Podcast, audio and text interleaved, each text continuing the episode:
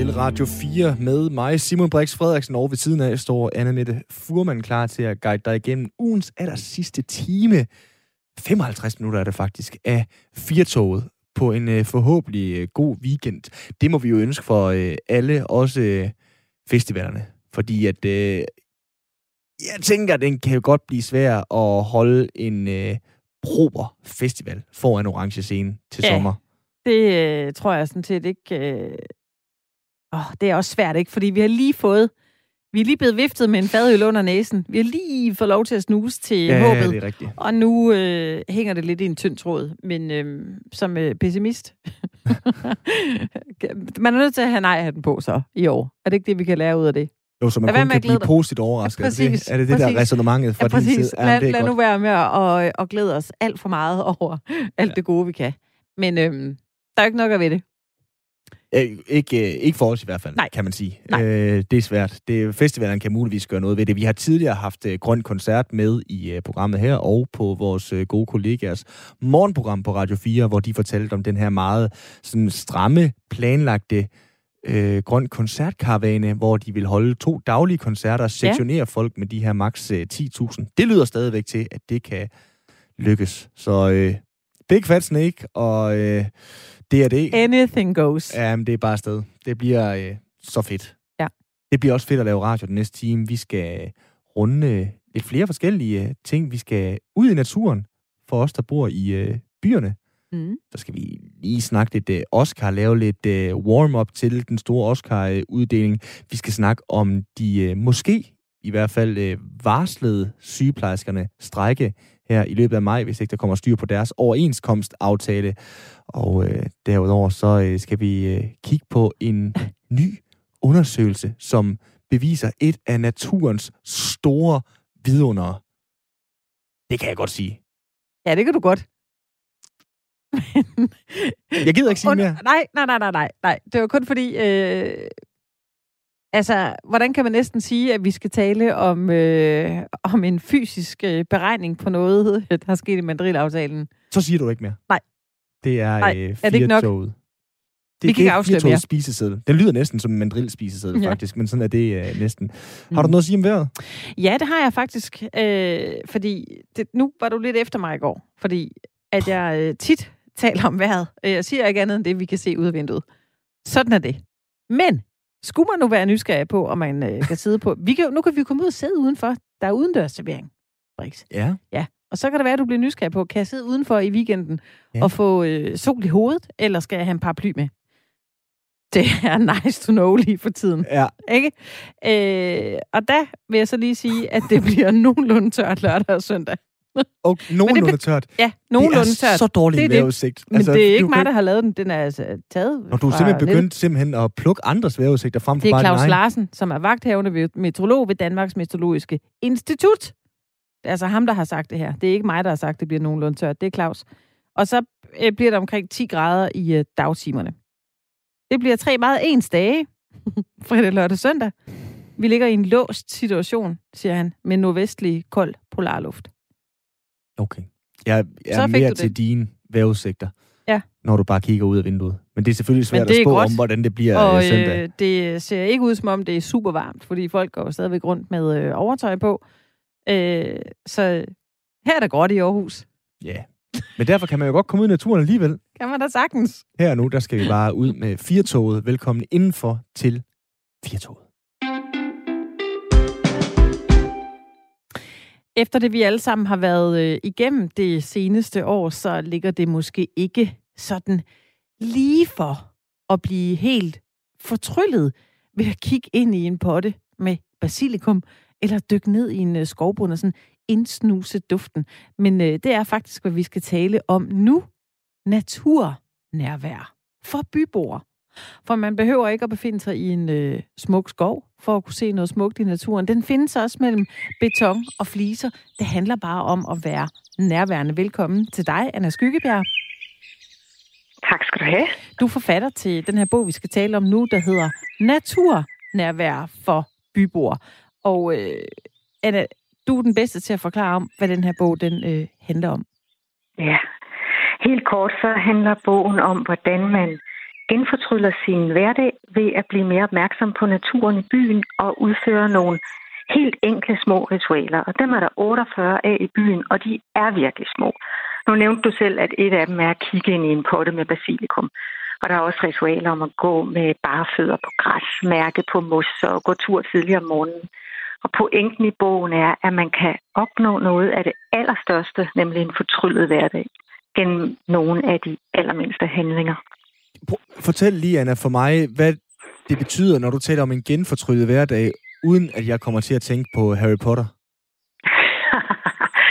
Jamen, øh, ja, hvad betyder det? Det betyder jo sådan en oplevelse af samhørighed, og i virkeligheden er det en bog om at blive forelsket i naturen, vil jeg sige. Mm.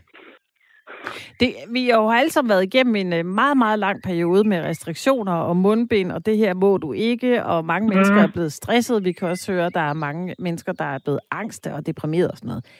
Æh, Anna, hvordan... Man kan sige, at der er 48 måder, vi kan forvente skuden på, hvis man i hvert fald dykker ned i den her bog. Æh, jeg, jeg tager lige et af kapitlerne, fordi mm. det mhm. kunne være, at man skulle starte der. Æh, det hedder Gå en tur i mørket. Og hvis vi lige tager de her briller på, hvordan vi kan blive forført af af noget naturnærvær. Hvad, hvad, hvad er så det, du synes, man skal lægge mærke til, når man går en tur i mørket? Jamen, altså, jeg synes jo, det er super dejligt at gå tur i mørket. Og der bliver aldrig sådan helt mørkt, når man bor i byen, men i min lokale park kan der blive næsten helt mørkt. Så der går jeg indimellem hen for at øh, sanse verden på en anden måde, end jeg plejer. Med sådan lidt mere skærpede sanser, end, end jeg bruger, når det er lyst. Så jeg, jeg opsøger at være en lille smule slået ud af kurs, som, som jo er det, man er, når det er mørkt. Og, og faktisk så oplever jeg det både som, som smukt og, og trygt, når mørket ligesom ligger sig om mig. Og, og jeg ved godt, at der er nogen, der ikke fatter, at jeg tør. Men øh, det tør jeg altså. Jeg nyder det rigtig meget. Så for mig er det at gå tur i mørke et, et eksempel på naturnærvær. Men hvordan er det så, man bare går en tur i mørket, fordi det er mørkt, og så øh, åbner op for alle ens sanser, så man kan få alle de der sansindtryk, fordi du ved, man kan jo godt gå en tur i mørket, og så går man bare en tur, og så er der mørkt. Men, Jamen, ja, ja, men, ja. men du er jo en, der sådan er trænet, kan man sige, til at, at have sanserne på, øh, på fuld plus. Altså det har jeg i hvert fald lært mig selv at være sådan åben over for at, at mærke, hvordan det er. Øhm, og det synes jeg, man gør smadret godt lige præcis i mørket, fordi altså når man, når man går til daglig, så kan man godt gå i sådan en lidt bevidstløs tilstand og ikke lægge mærke til noget som helst. Men det kan man jo lige præcis ikke, når det er mørkt. Øh, så sanser man på en helt anden stærk måde, synes jeg i virkeligheden. Der er også et kapitel i bogen, som hedder Omfavn det banale. Altså, hvordan gør man det? Ja, det, det er jo egentlig et godt spørgsmål. Altså, jeg, jeg, jeg ved jo godt, at når jeg laver sådan en bog her, så vil der være en hel masse, og sikkert også nogle lyttere allerede nu, der tænker, åh, oh, hold nu op, mand. Nu stopper hun altså med banaliteterne. Jeg skal altså ikke, jeg skal ikke ud og gå tur i mørke eller noget, men, men, men Altså, det, det betyder, at det kræver måske i virkeligheden en lille bitte smule mod for nogle mennesker at lade sig røre og overvælde af noget, der er tilsyneladende banalt. Men man får rigtig meget igen, hvis man overgiver sig til det. Og, og jeg synes jo selvfølgelig ikke, at det er banalt at kigge efter storheden i små ting øh, og opleve det, man kan opleve, når man for eksempel går tur i mørket eller dufter til basilikum. Så i virkeligheden så beder du os alle sammen om lige at stoppe op lidt mere og lægge mærke til, hvad er det egentlig, der øh, omgiver os? Hvis mm-hmm. vi går mhm. forbi et, et spindelvæv, så tænker jeg, at du er typen, der lige stopper op og kigger på det. ja, det er jeg faktisk. Ja, det er jeg. Vi har et spindelvæv nede i kælderen, som et bestemt medlem af familien meget gerne ville have, at jeg fejrede væk, men det gør jeg altså ikke. Fordi jeg synes, at den æderkop, den skal have lov til at være der, når den nu bor så diskret som i en kælderdør. Og så også fordi jeg faktisk nyder at betragte den. Og betragte det under det er. Det er også en form for fortryllelse øhm, at, at, at give plads til i sit liv at, at se på en æderkop med nye øjne. Og, og Anna, jeg, jeg siger virkelig, from the bottom of my heart, jeg er begejstret på din vej over, at du øh, kan se på et spindelvæv på den her måde, eller gå en tur øh, om natten. Men øh, jeg, jeg bliver ved med at dvæle lidt ved det her, som Anna Mette også spurgte til før, det her med at turde omfavne det banale. Altså, mm-hmm. er der nogen måde, hvor du med den her bog, kan man sige, opfinder den, øh, den dybe tallerken? Fordi ja, det lyder jo på mange måder øh, smukt, men også banalt. Ja, det lyder sådan set banalt, men det synes jeg ikke, det er. Jeg synes meget mere, det er basalt. Altså, det er jo vældig basalt at, at, at, at lade sig overvælde og lade sig røre, det, det synes jeg sådan set ikke er, er banalt. Der er et øh, kapitel nu, vi øh, er ved at, at tale om det, der er lidt, øh, lidt luftigt. Det man ikke sådan lige kan, kan se. Ens følsomhedsmuskel, den tænker jeg, den er måske nogle gange lidt svær at få høje på. Øh, overskriften på det kapitel hedder Træn din følsomhedsmuskel. Hvordan, øh, hvordan gør man det? Um, altså jeg synes, det er med følsomhedsmusklen, ligesom med andre muskler, at den bliver slappere, når man ikke bruger den. Og hvis jeg har haft sådan en periode, hvor jeg har haft øh, travlt, eller jeg af en eller anden, anden grund har gået bevidstløst rundt i verden, og det har jeg rent faktisk gjort vældig meget her under pandemien, så mister jeg noget af min følsomhed. Så får jeg slet ikke øje på al den fortrydelse, der er omkring mig. Når jeg så opdager det, så, så beslutter jeg mig for, at nu vil jeg genfinde min følsomhed. Det er helt bevidst at, at optræne mine følsomhedsmuskler. Der kan jeg for eksempel beslutte, at jeg vil gå en tur, og jeg vil finde tre ting, der kræver, at jeg bruger min følsomhedsmuskel. Så jeg indstiller ligesom blikket og får øje på, hvad ved jeg, violer i og noget, der vokser, hvor jeg ikke ville have troet det. Så man kan træne sin følsomhedsmuskel, ligesom man kan træne sine egne muskler, eller sine andre muskler. Det er ligesom et spørgsmål om at beslutte, at nu er det altså det, jeg vil. Ja, nu er det det, jeg vil. Jeg skal træne min følsomhedsmuskel. Det skal øh, jeg gøre. Ja, vi vil jo alle sammen gerne være den, øh, den bedste udgave af os selv, og et øh, andet kort kapitel i din bog hedder Vær venlig. Og det, mm-hmm. det kan man måske godt glemme midt i en, en pandemi, hvor alle er, er sådan spændt til det yderste i forhold til at være tolerant over for hinanden. Hvordan finder vi tilbage til venligheden? altså, når man er i gang med at træne sin følsomhedsmuskel og genfortrylle sin hverdag, så tror jeg faktisk, at man vil opleve det, at det er helt naturligt at ville være venlig over for den natur, der giver en så meget glæde. Så vil man begynde helt automatisk at hjælpe bier i stuen ud, i stedet for at klaske dem med en tilbudsavis, eller lade og kopper leve, når de nu bor dernede i kælderen, frem for at, tage dem væk. Ikke? Mm. Altså man vil få lyst til, tror jeg, at vise sin, sin taknemmelighed og, og sin respekt og, og blive venlig. Ja, Hvornår blev du første gang sådan rigtig opmærksom på, øh, på de her ting, som nu har dannet grundlag for, øh, for den her bog? Altså, nu bliver det næsten helt spirituelt, Anna, men, men var der en, en tur rundt i øh, byen, måske om natten, hvor du tænkte, det her, det er fame smukt? altså, der var jo ikke en konkret ting, men jeg tror faktisk, at jeg vil sige, at børnene var små. Altså, da jeg fik små børn, der lærte de mig det, kan man sige. Ikke? Fordi det er jo det, som nogen de kan. Altså, de har jo sådan helt intuitivt et, et, et blik for fortryllelsen i naturen. Så jeg tror bare, at, øh, at jeg lærte det af dem, og så holdt fest. Det er et godt tip. Få fat på nogle børn, hvis ikke du sådan selv bliver ja. fuldstændig fascineret af en uh, skovbund. Så uh, få fat i nogle børn, hvis ikke du har dem selv, så må du uh, låne nogen, du kan gå en tur med, og så må du prøve at, at dykke ned. Det er vel egentlig det gode råd, du kommer med. Anna, ja, det er lige præcis det. tak fordi vi måtte uh, tale med dig her, og have en, en fortsat god dag til dig. Tak, i lige måde. Det var Anne Skyggeberg, der er forfatter til bogen Naturnærvær for byboer, og øh, det er en lille bog.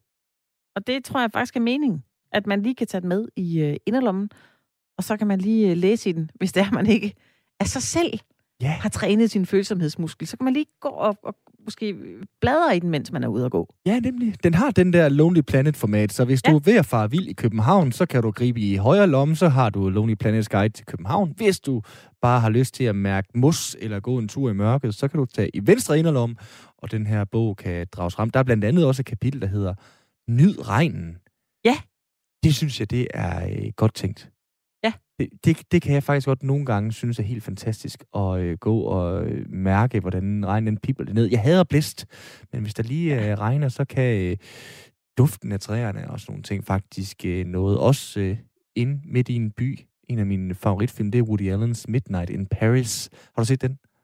Nej, det har jeg faktisk ikke. Nej, det skal du gøre. Men ja. der har øh, hoved, person, Owen Wilson, han er jo sådan en spejling af Woody Allen selv, sådan øh, halvneurotisk, øh, meget talende type, men han har et meget, meget stærkt kærlighedsforhold til Paris, som han synes er allersmukkest i lige præcis regnvejret. Så øh, næste gang du har en vejrudsigt, så kan det være, at du skal glæde mig med, at det høvler ned med vand. Vi skifter lige emne nu. Ja. Vi skal tale om et underholdningsshow i Irak. Og det er nogle øh, falske IS-terrorister, der bortfører berømtheder for sjov. i deres underholdningsshow. Der kan man måske sige, det er underholdningen gone wrong. Eller Hold. i hvert fald er det underholdningen, der øh, mixer noget, hvor man øh, sådan øh, instinktivt tænker, det der, det er jo ikke sjovt. Det hedder Tanib Risland, eller jeg kan ikke udtale det på irakisk. Det må være det er show. et sindssygt møde, hvor den idé er blevet pitchet, og så der har siddet nogle ledere og sagt, den kører vi med. Præcis. Det er, øh, det er jo simpelthen målet, at det skal underholde de øh, irakiske tv-serier under årets ramadan. Og det er en, øh, en spøj, som har fulgt nogenlunde samme fremgangsmåde indtil videre. Den går ud på, at en øh, irakisk berømthed tror, at øh, han eller hun skal deltage i et tv-program, hvor man besøger en irakisk familie, som har været tvunget til at flygte under krigen mod islamisk nej, nej, nej, stat. Nej, nej, nej, nej. Jo, der, øh, man ser blandt andet en øh, skuespiller, en irakisk skuespiller. Hun tror jo, at det her det er scenariet. Hun skal ud og besøge en familie. Mm-hmm. Øh, så sker der det, hun bliver fuldt af en fotograf jo samtidig med. Og så øh, kommer, man, kommer hun hen til en øh, flygtningefamilies hus, og så står der nogle falske terrorister. Det er ja. jo så ment som en del af underholdningen. Øh, og det kan jo godt være, at terroristerne er falske, men det ved hun jo ikke hende den her skuespiller. Og så hendes øh, frygt, øh, den er jo øh, ganske ægte, og det tror jeg, de har tænkt, vi sætter nogle mennesker i nogle øh, vilde situationer, og så får vi en ægte følelse. Men øh, det, der så sker, der er en, øh, en skuespillerinde, der hedder Nesma. Vi kender hende ikke. Hun er med. Hun er den gæst, der skal ud besøge en familie. Hun når kun lige at komme hen til huset. Så er der simpelthen en, øh, en eksplosion, der får det hele til at ryste, og folk øh, til at flygte indenfor. Det, der så sker med en... Altså, du tror, du har hørt det vildeste. Det har du ikke. Hun får bind for øjnene. Altså, Ej. hun tror jo, det er ægte, ja, ja, ja. at nu bliver hun bortført. Ej. Så får hun en vest på, som er med en bombe, altså sådan en som selvmordsbomber øh, bruger. Øh, og så øh, sker der faktisk det i det her underholdningsshow, fordi hendes følelse er jo ikke nok, at hun besvimer, fordi hun nu bliver utrolig bange. Selvfølgelig. Og så øh, får de noget vand i hovedet på hende og får hende rejst op, øh, og så øh, tager det hende med ud og siger, det var bare for sjov. Er det lige en, en prank, som jo på ingen måde så, og der har kommet en masse, masse øh, kommentarer på Twitter fra irakiske borgere, der har set det her, som synes jo, det er overhovedet ikke sjovt. Altså, jeg, jeg har ved at tabe øh, kæben fuldstændig. Der er jo en by af spørgsmål, Anna Mette, som ja. rejser sig i den her forbindelse. Øhm, for det Kom første... med dem, hvis hvilken, jeg kan svare på dem. Jeg hvilken ved ikke. kanal? Nej, selvfølgelig ikke øh, er det et spørgsmål. Men det altså, her, det ligger på YouTube. Det er jo fuldstændig altså, hvis du vil grotesk. se det. Jeg synes jo også, man kan sige, på en, øh, på en klangbund af død og ødelæggelse og øh, dårligdom, har vi jo også talt i det her program med en fotograf, der har fulgt en PTSD-ramt dansk soldat, der har været udsendt til Afghanistan. Ja. Og det her med at blive udsat for øh, forfærdeligheder, jeg tænker jo, at sådan en skuespillerinde som hende Nisme her, hun kan da også ende ud i en frygtelig omgang PTSD af en eller art, fordi at hendes følelser, som du siger, de er jo ægte nok. Altså, ja, er der ja. ingen nedergrad? Helt ærligt, det her, det er sådan noget, der får mig til sådan at miste en lille bitte smule mere af øh, troen på, at der findes noget godt i øh, mennesker. Det her, det, det, det er one step back for øh, menneskeheden. Hold kæft, hvor er det grotesk. Jamen, det, det er så grotesk. Jeg tror, altså, man kan jo ikke engang sige, at man synes, det er sjovt eller ikke sjovt, fordi det er simpelthen et hak længere ude. Det er så grotesk, at de både pitcher, finder på, for det igennem, ja. øh, får folk til at være med. De lyver selvfølgelig om, hvad de skal, så de siger jo bare ja i mm. den gode tro, at de gerne vil være et godt menneske og gå ud og besøge nogle, nogle øh, familier, der er flygtet. Men, øh, Men det, det tager det jo en regning. Det er da det mest kyniske det er og det øh, en lille smule psykopatagtige, fordi det er uden empati i min verden, det her, at ja. man tænker, det her, det er god tv, målet helliger midlet. Det kan godt være, at der er nogen, der lige får sig noget af en øh, oplevelse, måske også lidt til, men øh, hvis vi får masser af tv-serier på det, så er det her grotesk. Uden yderligere sammenligning i øvrigt. Jeg kan jo huske, hvor meget ramaskrig der var i Danmark øh, under øh, Robinson-ekspeditionen, reality-programmet, hvor de havde sendt ja. en skuespiller med derud, som var ude på øen ja. undervejs, og en del af det, og til sidst så øh, vælger øh, produktionen bag Robinson og øh, som en del af spillet fingerer, at den her person, så vidt jeg husker, havde slået en person ihjel, eller på anden vis i hvert fald havde gjort noget ekstremt grænseoverskridende. Jeg mener, ja. han blev øh, udstillet som morder, den her skuespiller, og spillede så med på den og så videre der, og det var jo en kæmpe, kæmpe game changer for de personer, som havde fået et nært forhold til den her skuespiller derude, at hele deres grundlag derude blev reddet væk. Altså det der med, når man altså, leger med folks følelser så meget, det er ja, sindssygt. Mennesker altså, skal bare stoppe sig selv. Er vi ikke helt enige om det? Altså de skal bare altså, stoppe med at tro, at de kan lave sådan noget. Det er jo vanvittigt. Der er så selvfølgelig også kommet rigtig meget kritik. Det og dem, der synes, synes at det er ok, passende. det er, at de ligesom viser, at øh, de er nået dertil i Irak. Nu kan jeg ikke lige citere øh, fuldstændig... Øh, okay. Præcis, fordi jeg har ikke læst det her tweet. Jeg står bare og jeg har fundet øh, nyheden på tv2.dk. Men, øh, men der er så nogen, der siger, at øh, hvis det er, at der er, der, der er en, der skriver her, som er for det her show, der skriver, scenerne er barske, men hvis IS havde vundet, så havde kunstnerne haft et meget hårdere liv, ligesom alle andre irakere. Det skulle åbenbart være argument nok. Nå, lad os stoppe den her. Det er for mærkeligt snak, ikke? Om de har da vundet øh, et verdensmesterskab. Tyndeste argumentation. Det, det giver da ingen mening, det Nej, der. men øh, det var bare lige det eneste øh, negativ. Der var, jeg har jo ikke været igennem rigtig mange du er ikke irakiske i, tweets. Nej, du har heller ikke flydende i irakisk. Æ, øh, heller ikke det, nej. Jeg øh, faldt over den og tænkte, det her det er ikke rigtigt vel. Og det var det så. Mere i løn, for ellers det er beskeden fra sygeplejerskerne til kommunerne og regionerne. Dansk øh, Sygeplejeråd har nemlig varslet konflikt. Øh, de har ikke rigtig lyst til hverken at strække eller blive lockoutet, men de vil altså gerne til forhandlingsbordet. Som en del af overenskomstaftalen for øh, 2021 var sygeplejerskerne sat til at stige 5% hver de næste tre år. Og det stemte sygeplejerskerne nej til. Dansk Sygeplejeråd vil have sygeplejerskerne op på et højere løntrin i den øh, offentlige sektor. Tidligere dag talte jeg med en af dem, som øh, er derude på gangene på hospitalerne. Hun hedder Karoline Kronborg Grøn. Hun er sygeplejerske på deltid. Du har som sygeplejerske været ramt af stress, og du har tidligere i blandt andet debatindlæg været kritisk over for både arbejdsforholdene og lønnen for sygeplejersker. Er øh, du klar til at strække eller blive lockoutet? Ja, jeg, jeg er klar til, øh, til strække eller lockout, hvis det skulle komme dertil. Øh, jeg håber selvfølgelig på, at det bliver løst på en anden måde, men, øh, men hvis det skulle komme dertil, så er jeg klar. Mm. Og hvor meget taler du og dine øh, kollegaer om løn, når I sidder i, i kaffestuen, når I har tid til det? Jeg vil sige, at vi har en meget åben dialog omkring løn. Øhm, ja, og sparer også med hinanden. Mm. Hvordan, hvad, hvad taler I om, når I taler om løn? Jamen, vi taler blandt andet om, øh, om tillæg og hvordan man kan, kan stige mere i løn og øh, lønforhandling. Gå ind i det. Øh, ja. Mm. Karoline, hvorfor er du øh, utilfreds med de lønforhold, du øh, arbejder under som sygeplejerske? Jeg synes ikke, at øh, min løn den øh, repræsenterer mit øh, hverken mine kompetencer eller, eller det ansvar, jeg står med til daglig. Mm. Øh, Men vi er, jo, vi er jo mange, der gerne vil have lidt øh, mere i lønningsposen, og når offentligt ansat de øh, rækker hånden frem, så står politikere og måske også nogle skatteborgere og siger, ah, men det er der ikke lige penge til. Hvorfor øh, synes du, det er på tide at se på lønnen for sygeplejerskerne?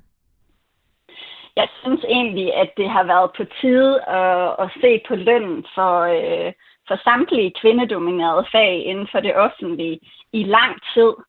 Øhm, nu øh, tror jeg bare, at der er et momentum lige nu, fordi at der er kommet forskningsbelæg på bordet, der viser, at, øh, at det var en politisk handling, der i 69, altså tjenemandsreformen i 69, der gjorde, at øh, politikere de aktivt indplacerede kvindedominerede fag i det offentlige på, øh, på lavere løntrin end, øh, end mandsdominerede fag.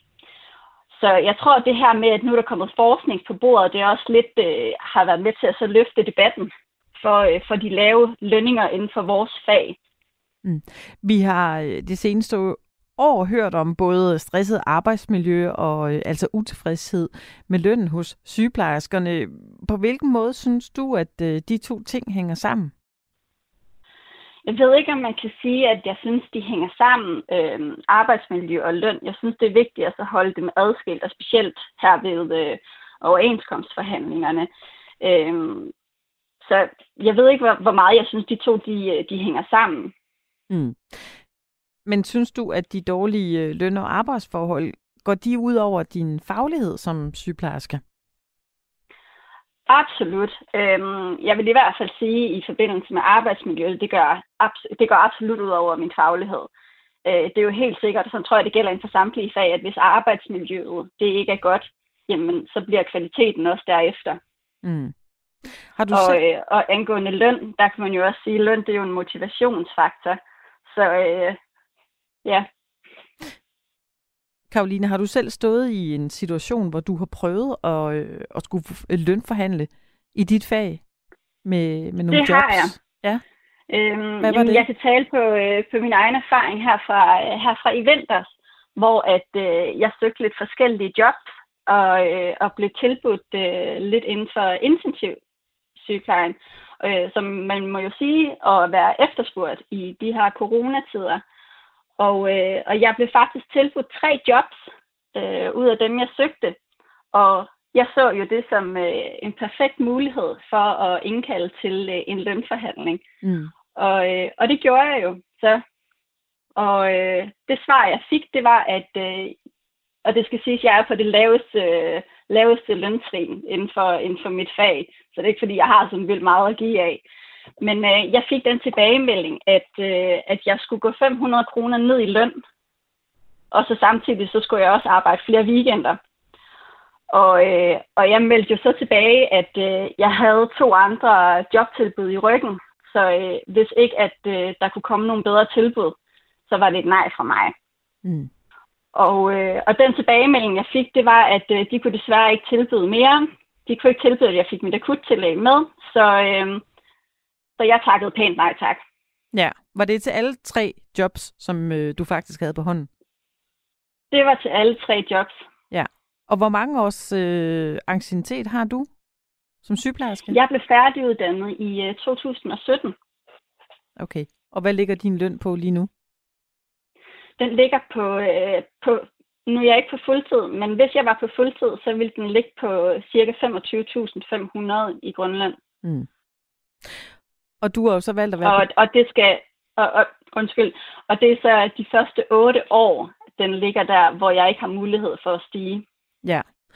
Og du har valgt at gå på deltid som sygeplejerske. Ja. Og hvad, hvad er grunden til det?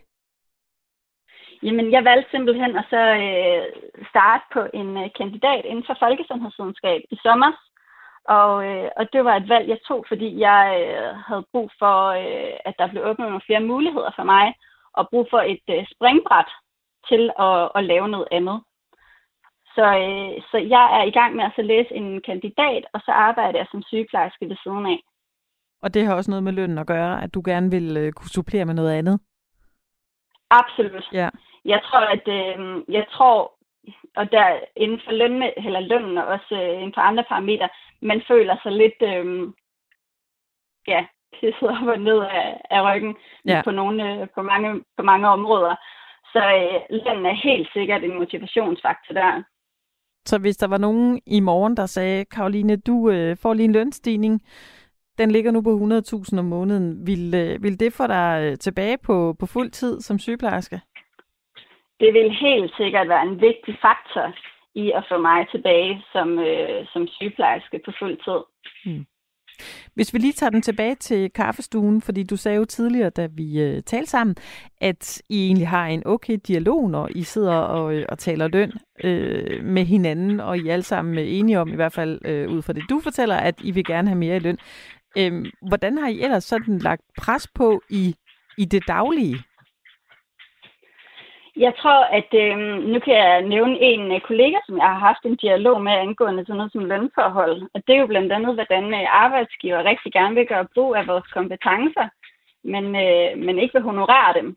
Så det er simpelthen det der med at så sige nej. Jamen, hvis ikke de vil betale for mine kompetencer, så, øh, så vil jeg heller ikke yde den her service. For eksempel at øh, jamen, oplære nogen i, øh, inden for et bestemt område, som, øh, som de ikke vil honorere. Mm.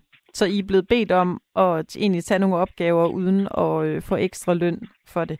Yes, yes. Ja. Og jeg synes, det er rigtig, rigtig dejligt, at der er kommet den her åben dialog omkring det. Øhm, sådan at flere, de har, øh, ja, så det er meget mere gennemsigtigt.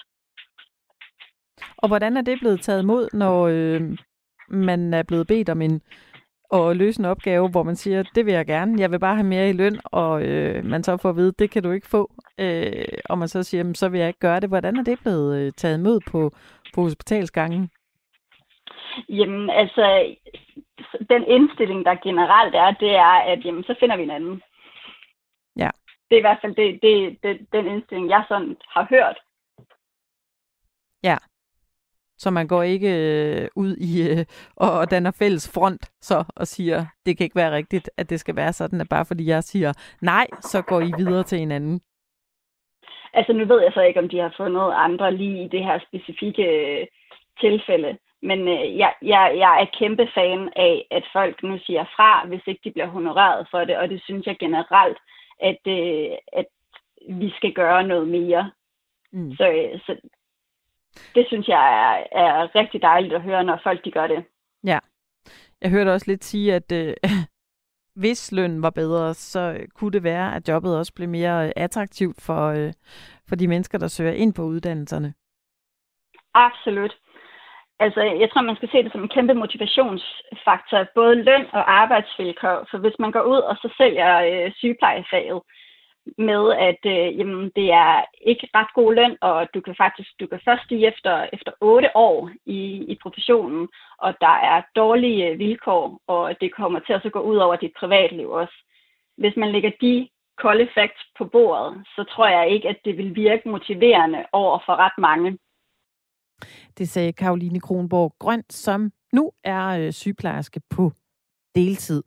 Øh, der er lige kommet en sms fra Alexander, der spørger, er Karolines, Karolines løn på 24.500 med eller uden pension, og hvor høj pension får hun? Det er jeg altså ikke lige helt så skarp på. Brix, er du det? Det er jeg heller ikke. Jeg Ej. vil bare sige i den her øh, sammenhæng, vi gør os jo ikke til dommer over noget. Vi er journalister, vi har øh, objektiviteten i orden. Jeg vil bare gerne lige konstatere, fordi jeg ved jo ikke øh, med de her 5% stigninger, de var blevet stillet i udsigt, som de altså sagde nej til, mm. øh, sygeplejerskerne, så vil jeg bare lige sige, hvis de ikke nu, sådan som de har knoklet deres RØV i laser i de sidste næsten halvandet år nu, i den her coronapandemi, ikke kan få bedre vilkår og honoreres for den indsats, så har jeg svært ved at se, hvornår de nogensinde skal. Og så siger jeg ikke et ord mere om øh, den andet end, øh, lad os lige øh, rose de her sygeplejersker for den indsats, de har øh, gjort. Og så må vi jo se, hvad der ender med ved øh, forhandlingsbordet eller ude foran med fakler, høtyv og strækkevarsel. Nå, Anna Mette, øh, hvordan tilbereder man den perfekte dans til Mortens aften? Man går på YouTube. Det gør man da. Og så øh, så ser man da, hvordan man gør det.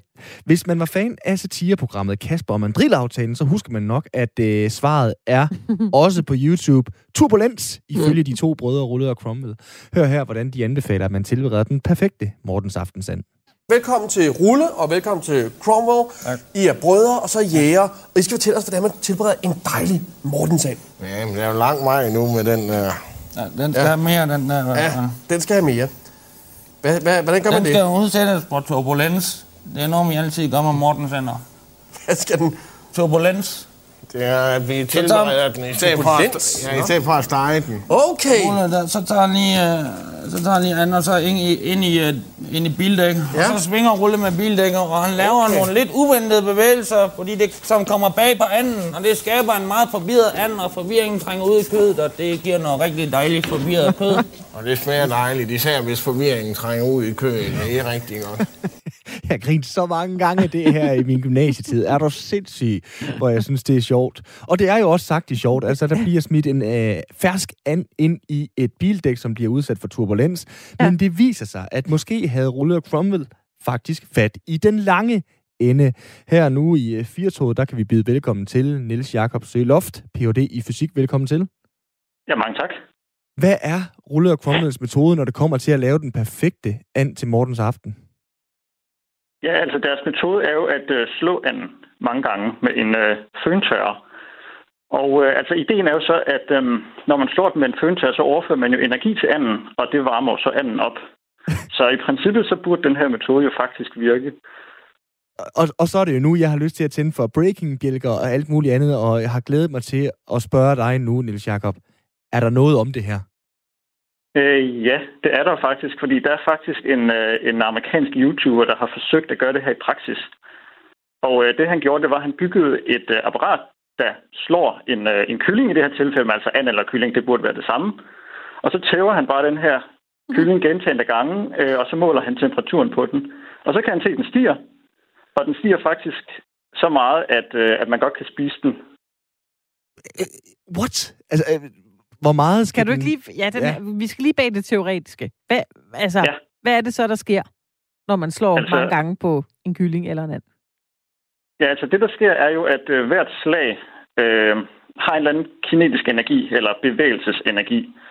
Og øh, det går som kvadratet på øh, hastigheden i anden, så det vil sige, jo hårdere man slår, øh, jo mere øh, energi overfører man til anden. Og, øh, og hvis den her energi ikke undslipper i form af varme, så vil øh, energien gå ind i anden og varme den op. Øhm, og, øh, og det er jo også, altså, det er jo derfor, det er også ret vigtigt, at man isolerer sin and, når man gør det her, fordi ellers så vil, normalt så vil, øhm, når man varmer anden op, så vil energien bare gå videre ud i, i, i luften. Øhm, og det var også en, en ting, som ham med amerikaneren, han fandt ud af, at han blev nødt til at lægge sin øh, kylling ind i sådan isolerende materiale, som sørger for, at der ikke var varmetab under processen. Ej, Øh, så, det, så man kæmper ligesom, man, skal kæmpe mod det her varmetab, øhm, men hvis man kan gøre det, så, så, kan, så er der i princippet ikke nogen grænse. Ved vi noget om, hvorfor han har begivet sig i kast med det her, den her øh, amerikaner, Niels Jacob? Øh, det er jo et af de, øh, de store spørgsmål, tror jeg. Altså et af de store ubesvarede spørgsmål. Kan, kan det lade sig gøre?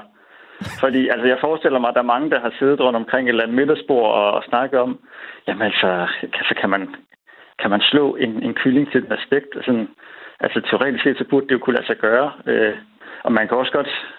Altså, der er også nogen, der har lavet et andet eksperiment, hvor de har ladet en kylling falde ned fra et højt hus, og så hver gang den rammer gulvet, så burde det også give den noget energi, ikke? Og, og varme anden op. Øhm, så tror jeg bare, at altså, YouTube er jo et mærkeligt sted, ikke? Så er der nogen, der har, har sat sig for at prøve at gøre det i virkeligheden. Ja, det må man sige. Altså... YouTube er et mærkeligt sted. men, men, men øh, altså, hvordan dig som fysiker, altså, får, får du lyst til også at teste nogle flere ting fra mandrillen? Åh, det, øh, det er et godt spørgsmål. Det, øh, det, altså, det er nok mere de der, de der YouTube-fysikers øh, ting. Altså, fordi det er jo, sådan, det er jo lidt spektakulært, ikke? At det er jo ikke, mm. altså, det er jo ikke et, et, et forskningsspørgsmål. Det er jo mere sådan en, en gimmick-ting, ikke? Men øh, altså, jeg synes bare, det er fedt, at der er nogen, der prøver at gøre det i virkeligheden. Fordi der er sikkert rigtig mange, der så snakket om det. Jamen, det, det kan man i hvert fald gøre. Eller så er der nogen, der har argumenteret mod, at det kan man ikke, fordi sådan og sådan, ikke? Så jeg synes bare, det, det er ret fedt, at der er nogen, der prøver at gøre det i virkeligheden. Er du selv fan af Kasper Mandrill-aftalen? Øh, jamen, det er der. Øh, Jeg er nok ikke... øh, Der er nogen, der sådan er kæmpe fans, ikke? Mm. Mm. Jeg må nok indrømme, at jeg, jeg har ikke set alle afsnit, men, øh, men det, jeg har set, det synes jeg er rigtig sjovt. Fair nok. Og især den også med Rulle og Cromwell, den, den, den husker jeg også godt. Jeg er lige nysgerrig nu. Nu er du jo øh, fagmand her, Ja. Niels Jacob. Øhm, og, og, og, og, og ham, YouTuberen, der havde øh, lavet det her forsøg, hvor man øh, så slår på en kylling for at se, om det er den måde, man kan tilberede den på, øh, så man kan spise den. Altså, hvor, hvor mange gange skulle den så slås, for at, at, øh, at det var spiseligt? Ved du det? Altså, hvor lang tid tager ja. det så?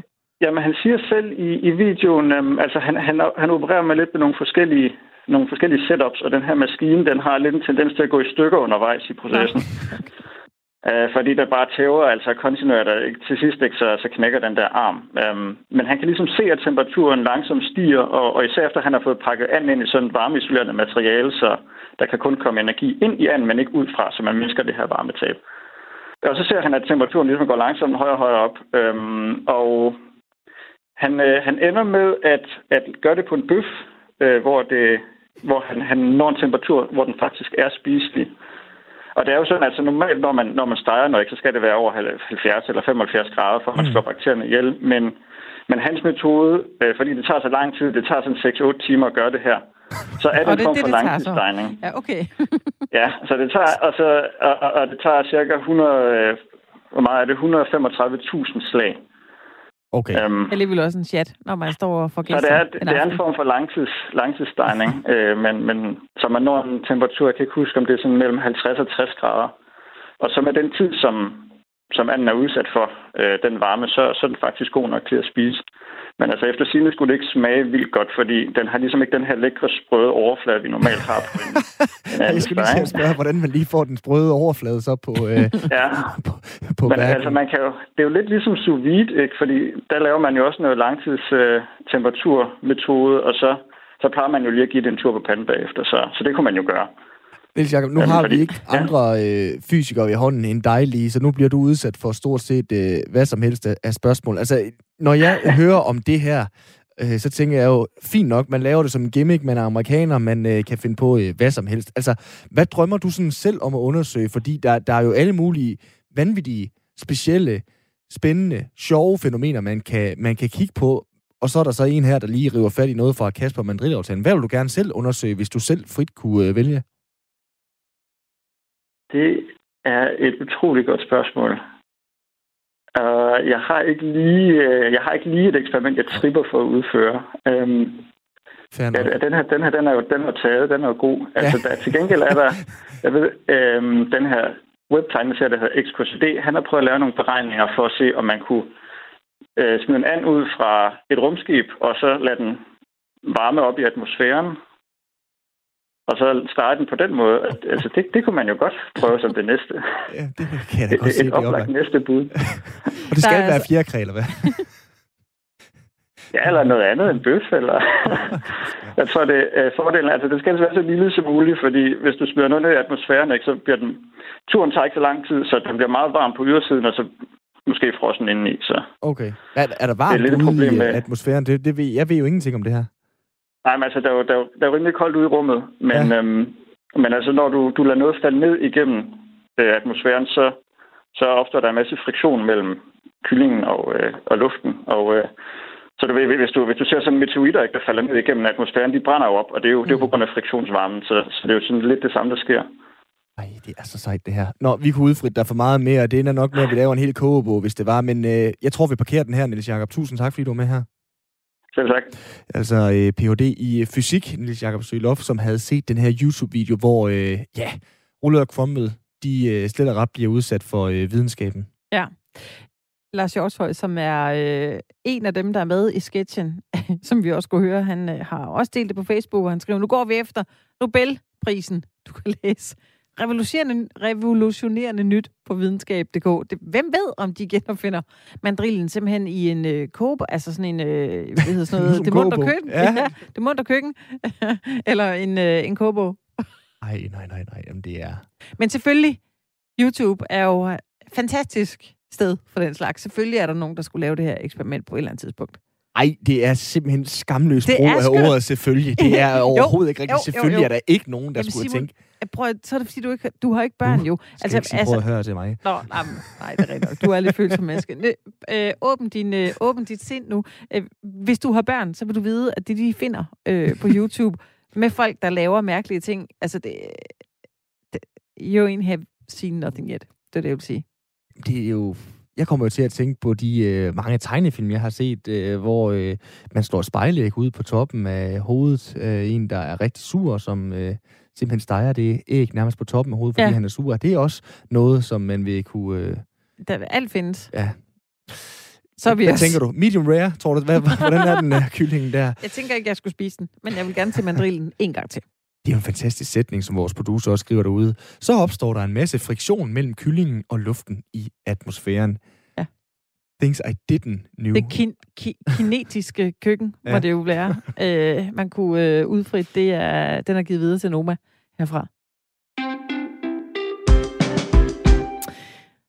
Lige om lidt, i løbet af weekenden, søndag nat, dansk tid, der starter The Oscars. At du, øh, ej, du er ikke en, der ser det, er du det? Jo, det var jeg faktisk. Altså, Ja, det jeg- var du. Ja. Men nej, Det var jeg må også. Jeg simpelthen, Men- øh, Øh, omkring øh, midnadstid, cirka kl. 23.20, der er TV2's Michelle Belage klar. Selvfølgelig, fordi der er der jo øh, rød løber. De har jo selvfølgelig dedikeret hele natten til rød løber. Ja. og har lavet et øh, Oscar-studie. Øh, fra klokken halv et, der kan man sidde og øh, tage en ordentlig stærk kop kaffe, og så kan man følge med i årets Oscarshow 2021. Der er måske lidt flere fra Danmark, der vil kigge med i år, fordi Thomas Winterberg, instruktør til filmen Druk er nomineret til øh, bedste ikke-engelsksproget film, altså for filmen Druk, og så selvfølgelig også øh, den første dansker, der er nomineret som øh, årets bedste instruktør. Det er da så godt. Synes jeg er sejt. Øh, I øvrigt så øh, er der flere danskere med. Mm. Der er en dansk øh, klipper, der hedder Mikkel Nielsen. Han er nomineret for sit arbejde med øh, den film, der også er nomineret, der hedder Sound of Metal. Og så er en øh, dansk instruktør, Elvira Lind hedder hun, hun er øh, nomineret for bedste kortfilm for sin film, der hedder The Letter Room. Og man ved jo aldrig, altså jeg har læst meget lidt om den her, men øh, det kunne da godt være, hun hævde en statuette hjem. And the Oscar goes to... Ja. TV2, alt det vi deler. Nu deler de altså også øh, Oscar-uddelingen, selvfølgelig. Vi har faktisk fået øh, gæster i studiet. Jeg har simpelthen bedt vores øh, kære producer Marianne om at komme ind. Velkommen til. Tak for det. Fordi breaking news, du skal åbenbart se det her hele natten, sammen med en af vores andre producer, øh, Katrine. Hvorfor er det, I gider at se det her hele natten?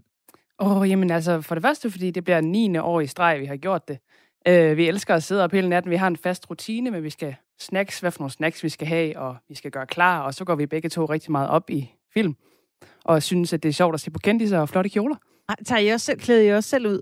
Nej, det gør vi ikke. Vi hopper i nattøjet. Nej, er det rigtigt? ja. Sidder I ikke med en eller anden øh, vild kjole på? Det burde vi måske gøre. Ja, det synes jeg, I ja, skulle gøre. det burde vi måske. Ja.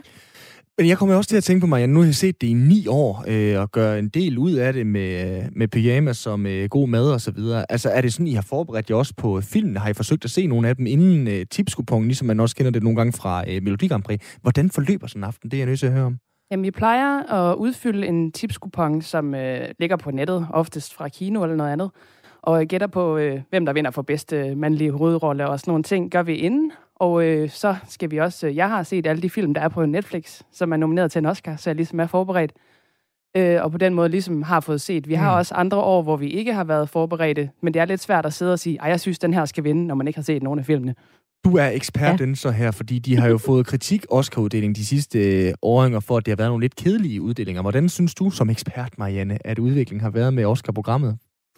Øhm, jamen, jeg synes, det er måske lidt ærgerligt, det her med, at de er gået væk fra at have en fast vært. Altså, nu er de jo gået over til kun at have øh, forskellige celebrity presenters.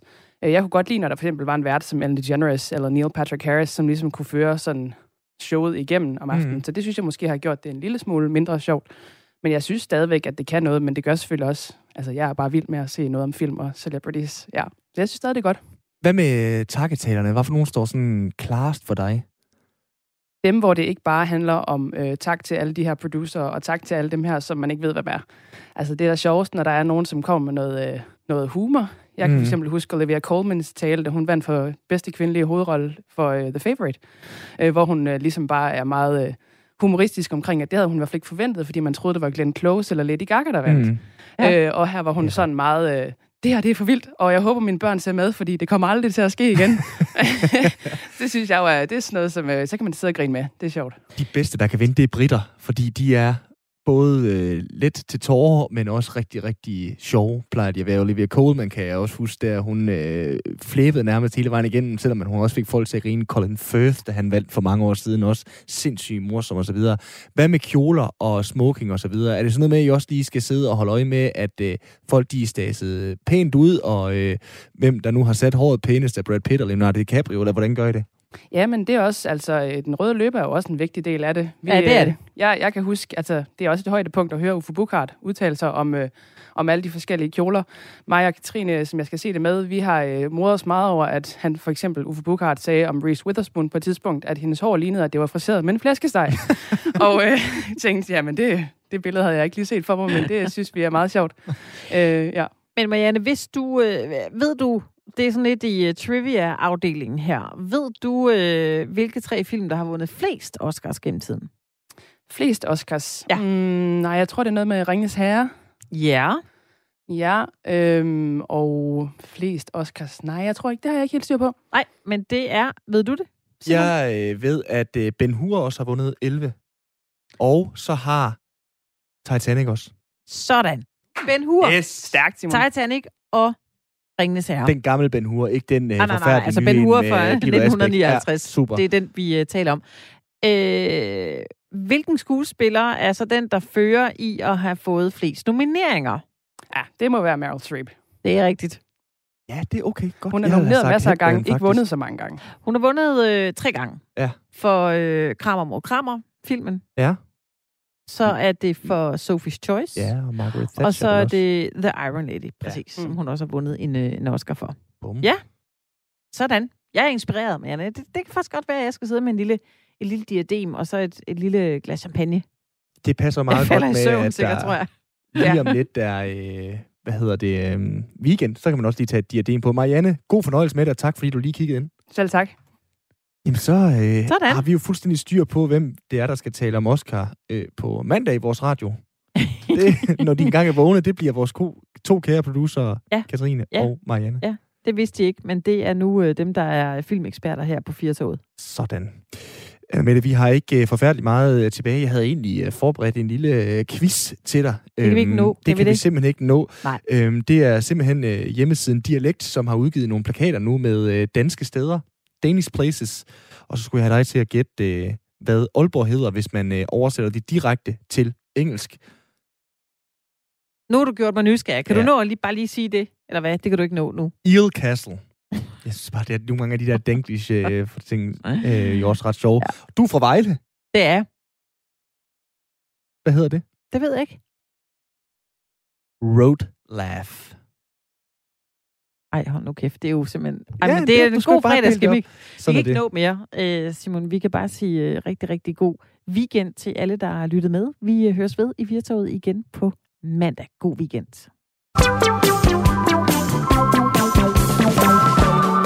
Du lytter til Specialklassen.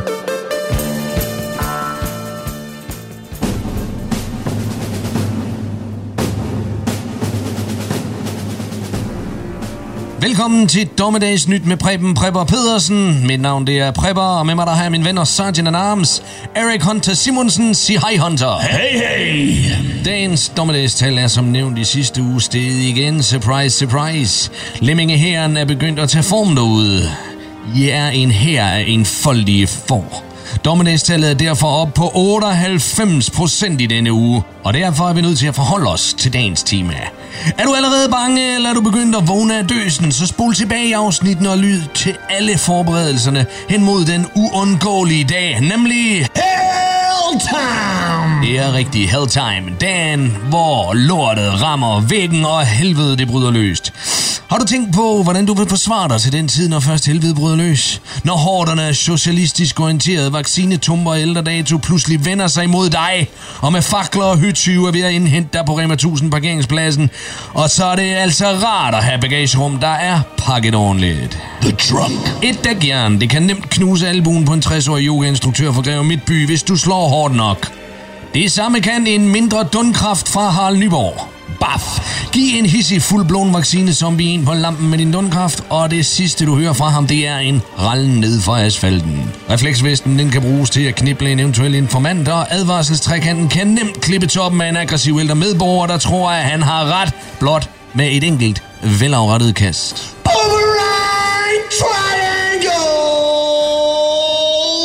Det er rigtig Hunter. Men hvad ellers godt at have i bagagerummet? Jeg nævner i flæng og noterer venligst. Gaffatape, strips, vanddunk, forhammer, kædesav, skruetrækker, et kosteskaft, et dørslag og en lommelygte. Alt sammen er ting, der ikke vækker opsigt, men lynhurtigt kan omdannes til et livsfarligt våben og din redning i en snæver vending. God damn, that's tight. Tænkt eksempel.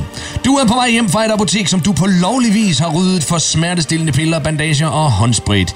Ved et lyskryds, der blokeres du af en Toyota Hiace, og den er fyldt med pikhoveder fra en anden kommune, der er kommet lige lovlig langt væk hjemmefra i den tro, at de kan gafle ressourcer til deres egen base. No way, Jose! Lynhurtigt som en panda og på en effektivt indøvet måde, der kaster du dig ud af bilen, bevæger dig ned bagved, åbner bagagerummet, og på mindre end 20 sekunder, der har du bygget dit eget stikvåben med flashlight. Kædesaven, den kan du så bruge til at bryde dig fri af bagagerummet igen, så frem du sætter nødtaget til at barrikadere dig derinde. Ja, hvis situationen den spidser lidt til. Vanddunken, den kan du bruge, hvis du når at nedlægge en af dine modstandere, sådan så eventuelt waterboarding kan komme på tale, hvis de andre nu har stukket halen mellem benene, og du har brug for informationer. Næste gang, der skal vi koncentrere os om stikkersvin i familien. Men indtil da, mit navn det er Preben Prepper Pedersen, og med mig der har jeg min sergeant at arms, Erik Hunter Simonsen. Stay tuned. Stay safe or trust nobody.